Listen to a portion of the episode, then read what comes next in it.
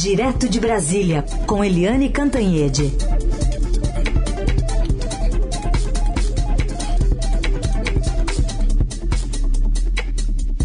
Oi, Eliane, bom dia. Ai, sim, bom dia, ouvintes. Bom que você está de olho nessa pauta do Supremo que está quente hoje. Opa, hoje está quente lá no Supremo. Tá, já comecei o dia já lá tentando saber como é que está o clima. Por quê? Porque, primeiro, é, o Supremo já tem maioria para anular aquela decisão do então presidente Jair Bolsonaro, é, dando indulto para o Daniel Silveira. Daniel Silveira é aquele ex-deputado do Rio de Janeiro que não ameaçava só o Supremo, mas ameaçava os ministros do Supremo. Ele é todo metido a valentão, fortão, né? E é, a mulher dele recebia criminosamente ajuda emergencial na, na época da pandemia é um casal do balacobaco e é, assim, suspeito de envolvimento com milícia no Rio de Janeiro. E aí, por ameaça aos ministros e por desacato à autoridade, desobediência às decisões do Supremo, ele acabou sendo preso, julgado e teve um é, pedido de prisão acatado pelo Supremo de mais de oito anos de prisão. E aí o Bolsonaro não apenas indultou, como levou um cidadão desse calibre para o Palácio do Planalto e fez uma homenagem de quase duas horas para esse cidadão. E agora o Supremo já tem maioria para anular o indulto e, e fazer o Daniel Silveira cumprir a pena. É, faltam apenas dois votos, portanto deve ser um, uma decisão rápida no Supremo. E aí, em seguida, começa um julgamento antigo, antigo, de um personagem também antigo da história recente brasileira, que é o Fernando Collor de Mello. Né? É, ele é acusado de desviar para o grupo dele nada mais, nada menos do que 22 é, 0,5 milhões de reais da antiga é, Petrobras distribuidora, que era, enfim, subsidiária da Petrobras, isso nos governos do PT né, lá entre 2010 e 2014. E aí, um, o Fernando Collor de Mello, que já teve o impeachment uh, quando presidente da República, né, por desvios, por corrupção, ele agora volta, o cenário volta ao foco, é, agora como ex-presidente, ex-governador de Alagoas e ex-senador né, a defesa dele tentou levar o caso para a primeira instância, é, já que ele não tem mais mandato, mas o Supremo negou, porque já tinha sido, o processo já tinha sido todo instruído a partir de um pedido de prisão da Procuradoria-Geral da República, assinado pela então Procuradora-Geral Raquel Dodge. Então, olha aí, ó. Hoje pode ser selado um pedido de prisão para Fernando Collor. Vamos acompanhar, Heisen. Ficaremos de olho então. Outro assunto do dia já chegou a Kiev o enviado especial do presidente Lula, Celso Amorim, ex-ministro, hoje é assessor especial do presidente, por uma conversa com o Volodymyr Zelensky. Aí já muda o tom, Eliane, do governo brasileiro? Sim, aí volta ao tom original do Lula né, que era aquele tom de criar quando ele foi a, a Washington e se encontrou com o presidente é, Joe Biden, o Lula propôs a criação de um clube da paz para tentar um cessar-fogo em negociações entre Rússia e Ucrânia. Então, o Lula já mandou o Celso Amorim é, para Moscou, o Celso Amorim já teve uma primeira conversa com o próprio Putin, né, o próprio Putin, que é o invasor, que é o agressor, né, e agora o, o, Lula manda o Celso Amorim também para o outro lado da guerra, o lado invadido, agredido, que é a Ucrânia. Então, o que que o Lula pretende ao enviar o Celso Amorim, tanto a Moscou quanto à Ucrânia? Ele quer saber quais são os limites possíveis de uma negociação. Quais são os limites possíveis para serem postos num papel e em cima de uma mesa de negociação com o apoio de países de preferência não envolvidos, independentes nessa guerra. Né? E o mundo todo está vendo que, como já me disse o chanceler uh, Mauro Vieira, uh, foi a primeira vez que alguém disse isso com toda clareza e foi para mim uh, tem, sei lá, eu nem me lembro quanto tempo, um mês e meio talvez. É, o Mauro Vieira me disse, olha, não há solução sem passar pela China. E é essa a consciência agora também dos Estados Unidos, que também conversa com a China. Então você tem os grandes atores, né? Tem os Estados Unidos, a China é, e a Europa tentando é, resolver uma questão que pode parecer uma questão de dois países, mas que é uma questão que tem muito impacto na economia do mundo, na geopolítica do mundo.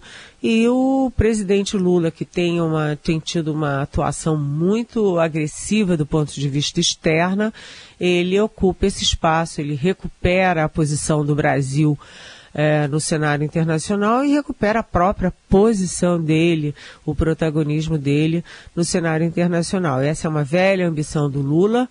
É, para ele ir para o Brasil e ele está tocando isso com muita, vamos dizer, muita energia.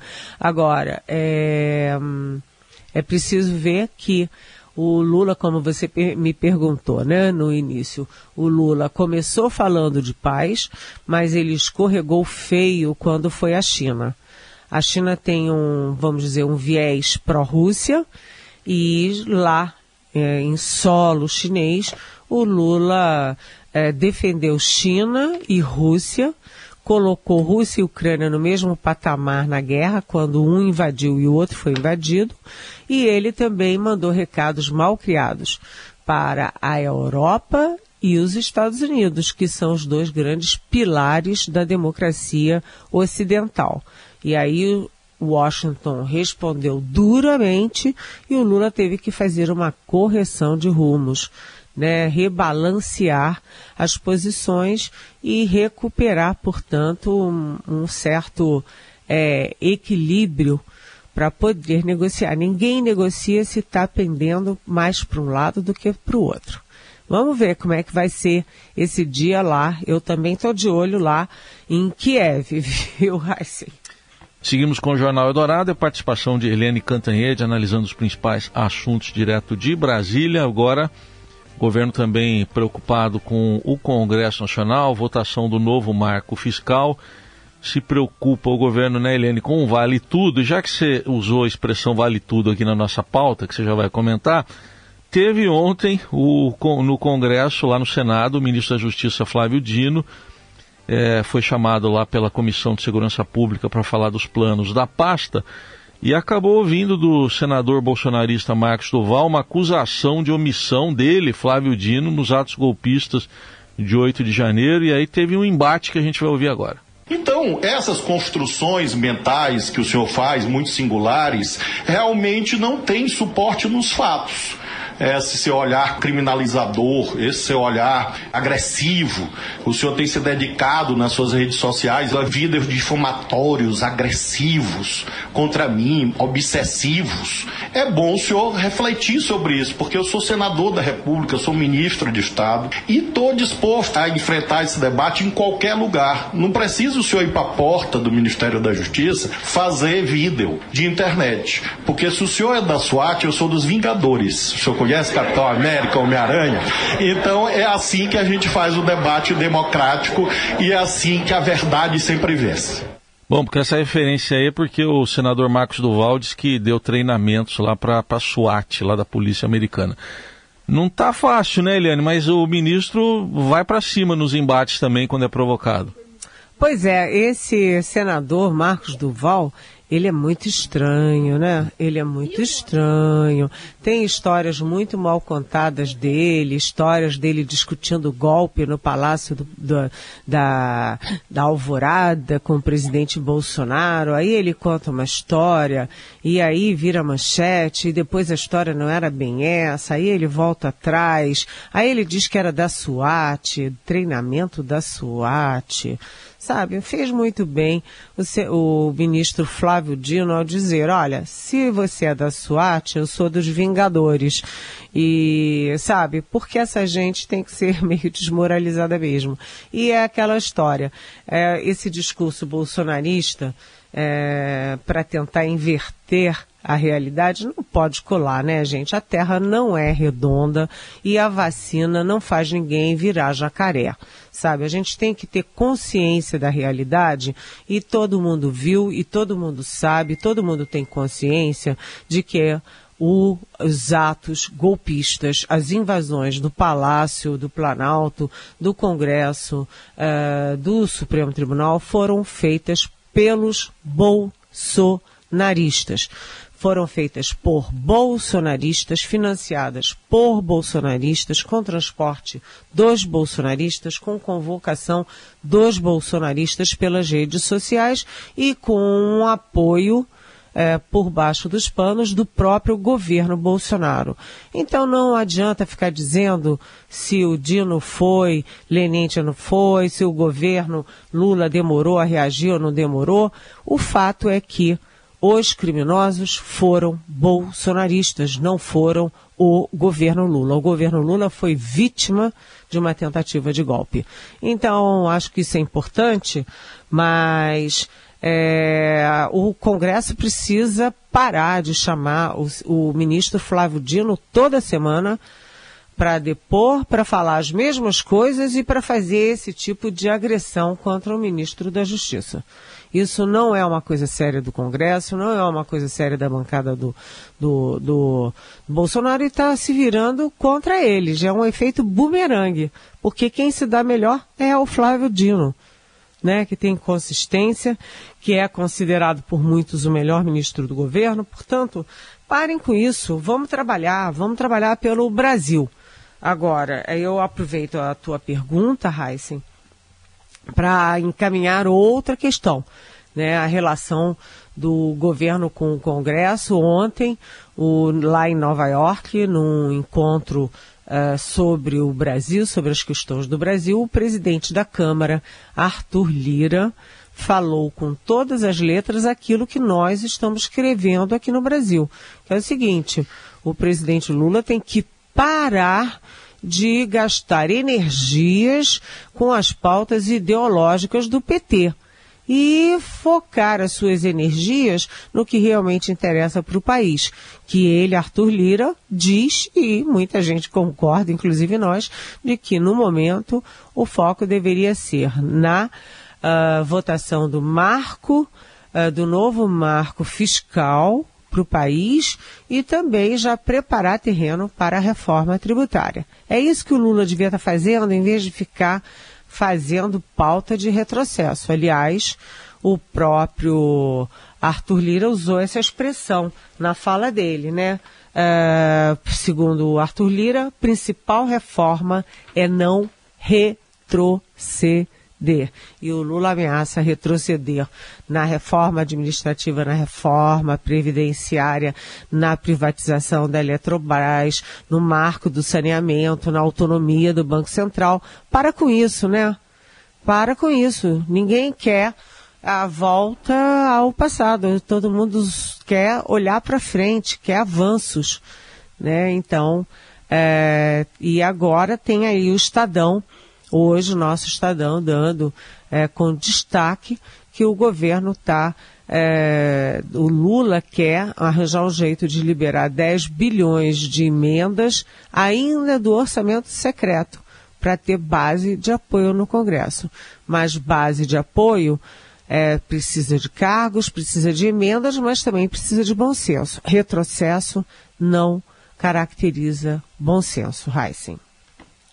Muito bem, agora 9 e 23 Lança menina, lança todo esse perfume. Disparatina, não dá pra ficar imune Ao teu amor, que tem cheiro de coisa maluca. Está ouvindo Lança Perfume que ontem você, Eliane, já mandou pra gente a mensagem. Imagino que seja a sua música preferida de tantas, né? Porque é difícil escolher. Para mim, é, é, cada um de nós escolheu aqui, mas daqui a pouco a gente coloca as nossas. Mas o que dizer de Rita Lee? Olha, deixa eu só ouvir esse pedacinho que é o meu preferido. Ah, vai lá.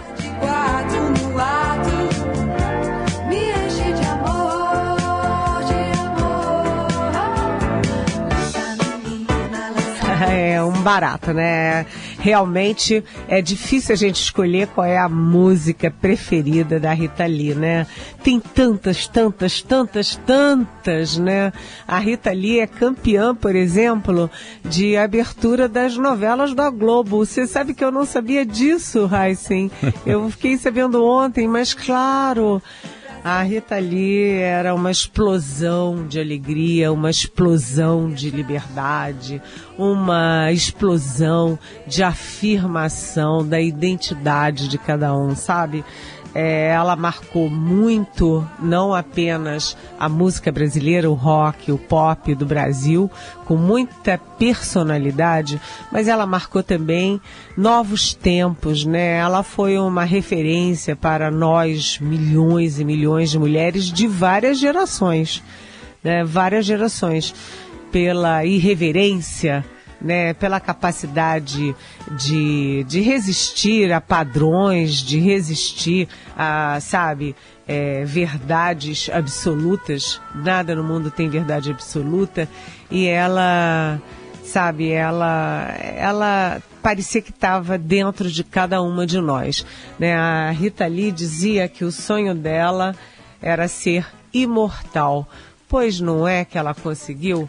É, a Rita Lee, né, hoje está sendo velada, o corpo da Rita Lee está sendo velado, ela vai ser cremada, mas ela deixa uma história de vida e uma história de irreverência, né, uma pitada de subversão nos costumes que são, é, sabe, que ficam para sempre. A Rita Lee é eterna, Heisen. Bom, velório acontecendo daqui a pouquinho, vai ser aberto ao público a partir das 10 da manhã no parque. Agora já está lá para os familiares, né? Para amigos, mas para o público em geral, das 10 da manhã às 5 da tarde, no planetário do Parque Ibirapuera, que é um lugar que eu soube ontem que ela frequentava também pelo menos uma vez por semana. O Igor Miller já está com a gente para participar desse encerramento junto com você também, Eliane. A gente vai colocar uma. Primeiro eu vou dar bom dia para o Igor. Bom dia, Igor. Bom dia, Heisen. Bom dia, Eliane. Bom dia, ouvinte do Jornal Dourado. Eu achei que a Eliane ia no refrão fazer o som do spray. que é uma das, né, o, o, limite da piada e do humor. É. E Lili, não sei se você sabe dessa história, o Heisen ficou comigo ontem, é, desde que a gente teve a notícia da Rita, a gente fez uma horinha junto ali. É, a gente tinha comentado, inclusive, isso que você falou do recorde das novelas, que não sei se você sabe, Eliane, mas tem aqui um cara ao meu lado que vive de novela, basicamente, né? Então, ele enumerou quais novelas ela, ela fez as aberturas. Mas em Lança Perfume tem uma brincadeira muito legal no comecinho, que é o groove que direciona a música, é, composto, né, esse groove, esse arranjo pelo Lincoln Olivetti, uhum. é a dupla Robson Jorge Lincoln Olivetti, que ele tirou da manga de What a Fool Believes do Doobie Brothers. E a Rita, com esse nível de reverência, esse nível de não se subordinar a ninguém, falei, vamos surrupiar mesmo e segue a música, vamos todo mundo junto. E esse espírito da Rita em Lança Perfume, né? Uma música que não tem medo de falar, né? De uma mulher, que é uma coisa tão rara liderar uma banda, até hoje no rock nacional, é um negócio tão incomum. Liderar a banda é, falar de, de sexo e falar também de drogas, é. sem problema nenhum, né? Porque alguns veículos da imprensa foram bem irônicos com essa é, relação eu, que ela tinha com as pô. drogas. E ela nunca teve problema em falar sobre a relação com as drogas, sobre, sobre as questões amorosas da vida dela e sobre falar sobre sexo, sobre se afirmar, né? Sem, sem deixar em nenhum momento de expor suas fragilidades como mulher, como frágil, mas também como forte, como alguém que deve estar nesse meio, né? Acho que Lança Perfume é um, uma declaração muito, muito. Dessa, dessa, desse posicionamento da Rita, muito bem colocado. Acho que todo mundo em algum momento passou por Lança Perfume para homenagear a Rita ali ontem. Só que eu me penitenciei um pouco ontem, depois que eu saí do ar com o Igor, porque eu falei das novelas, eu lembrei umas 12, 13, eu acho, mas depois eu vi que eram 16 e o último balanço que eu vi eram 16, de repente é mais. Mas eu esqueci da abertura do TV Mulher, que era maravilhosa também, né? Eu acabei, eu acabei esquecendo Rosa Choque. Bom, aí a música da Eliane, é isso? Qual que vem na Isso. sequência? A minha.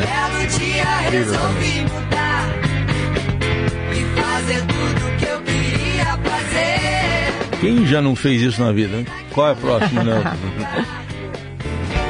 Deus me proteja, Ah, do Moacir Biasi. inveja. Deus me Reza. defenda da sua macumba. Deus me salve da sua praga. Clima do WAP, né? Deus me ajude Quem vem agora?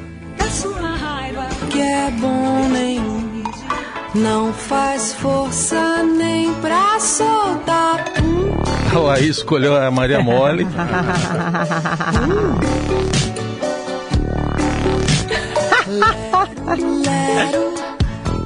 Agora? blá. Tira o dedo do nariz.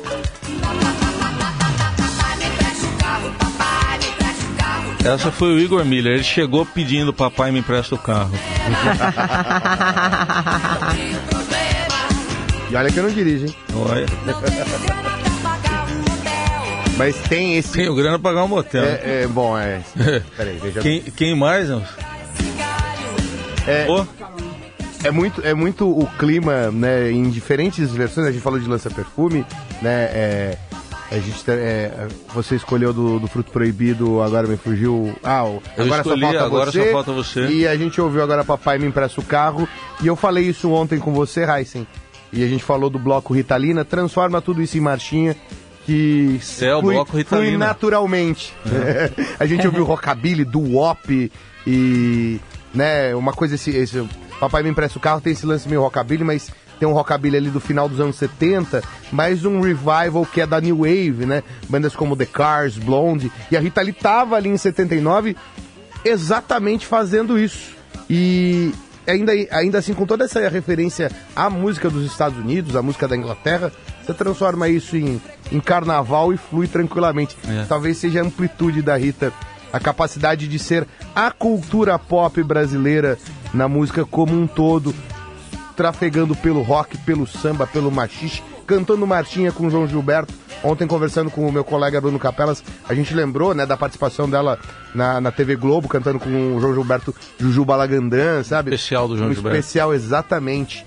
É, olha a amplitude dessa mulher, falando dela como figura da TV também. Isso. É... Obrigado, né, Rita? E sabe de uma coisa, só para encerrar, É. que com toda essa irreverência, essa alma revolucionária da Rita Lee, ela teve um casamento super longevo com o Roberto de Cavalho, muito ligada nos filhos e nos netos, né? Então era uma pessoa é, espetacular dessas que, sabe, a vida vale a pena. É um exemplo. E fechamos com mania de você, né? Escolhas aqui da Carol e do Nelson Walter. De tanto imaginar, louco. E assim a gente encerra hoje o Jornal Dourado. Eliane, obrigado. Até amanhã. Beijo. Beijo e obrigada por esse fechamento de luxo com o nosso Igor Miller. Beijão. Valeu. Mar, na lua. E vem aí o Igor Miller, então, com a programação musical da Beijo Eldorado. pra Lili, né, que não é sempre que a gente conversa Isso, aqui. é. Então é um prazer também fazer, fazer aqui contigo, Lili. Faltou, faltou ainda muito, acho que a gente tem ainda muito que lembrar da Rita e é um privilégio poder ter convivido esse período e ter feito parte da nossa vida tão cotidiana. É, é difícil de mencionar. Até recentemente, quando on- ontem foi ao ar um especial que eu produzi, né, que eu tive orgulho de produzir junto com a Roberta Martinelli, com o Júlio Maria e com o Renato Vieira, aqui nossos colegas do Estadão. É, e eu só tive a dimensão do quanto ela fez parte da minha vida quando eu produzi aquele especial. Porque a gente canta, a gente gosta, a gente vai ser, mas assim, é um negócio tão comum, a gente, eu só entendi o tamanho e fiz o que ela odiaria, que é ter reverência a ela. Uhum. É, é, em tantas, né? Ontem fizemos a participação, aí lembrando isso, estou produzindo com o Capelas o programa de dessa semana, que é Rita Lee, obviamente, não tem como não ser. mas a todo momento pensando isso. Tudo que a gente tá fazendo, ela deve estar tá odiando, porque ela odeia ser reverente e com o próprio passado dela. E é por isso que ela é essa voracidade, essa incapacidade de, de, de sacralizar, uhum. que é o que encanta a gente, né? Muito. Vou até sugerir para o nosso ouvinte, vai lá no radioeldorado.com.br para conferir tudo isso. E agora o Igor segue com a programação musical. A gente deseja para você uma ótima quarta. Na, na, programação a gente volta trazendo mais informações sobre o velório também. Uma boa quarta. Até amanhã. Até amanhã.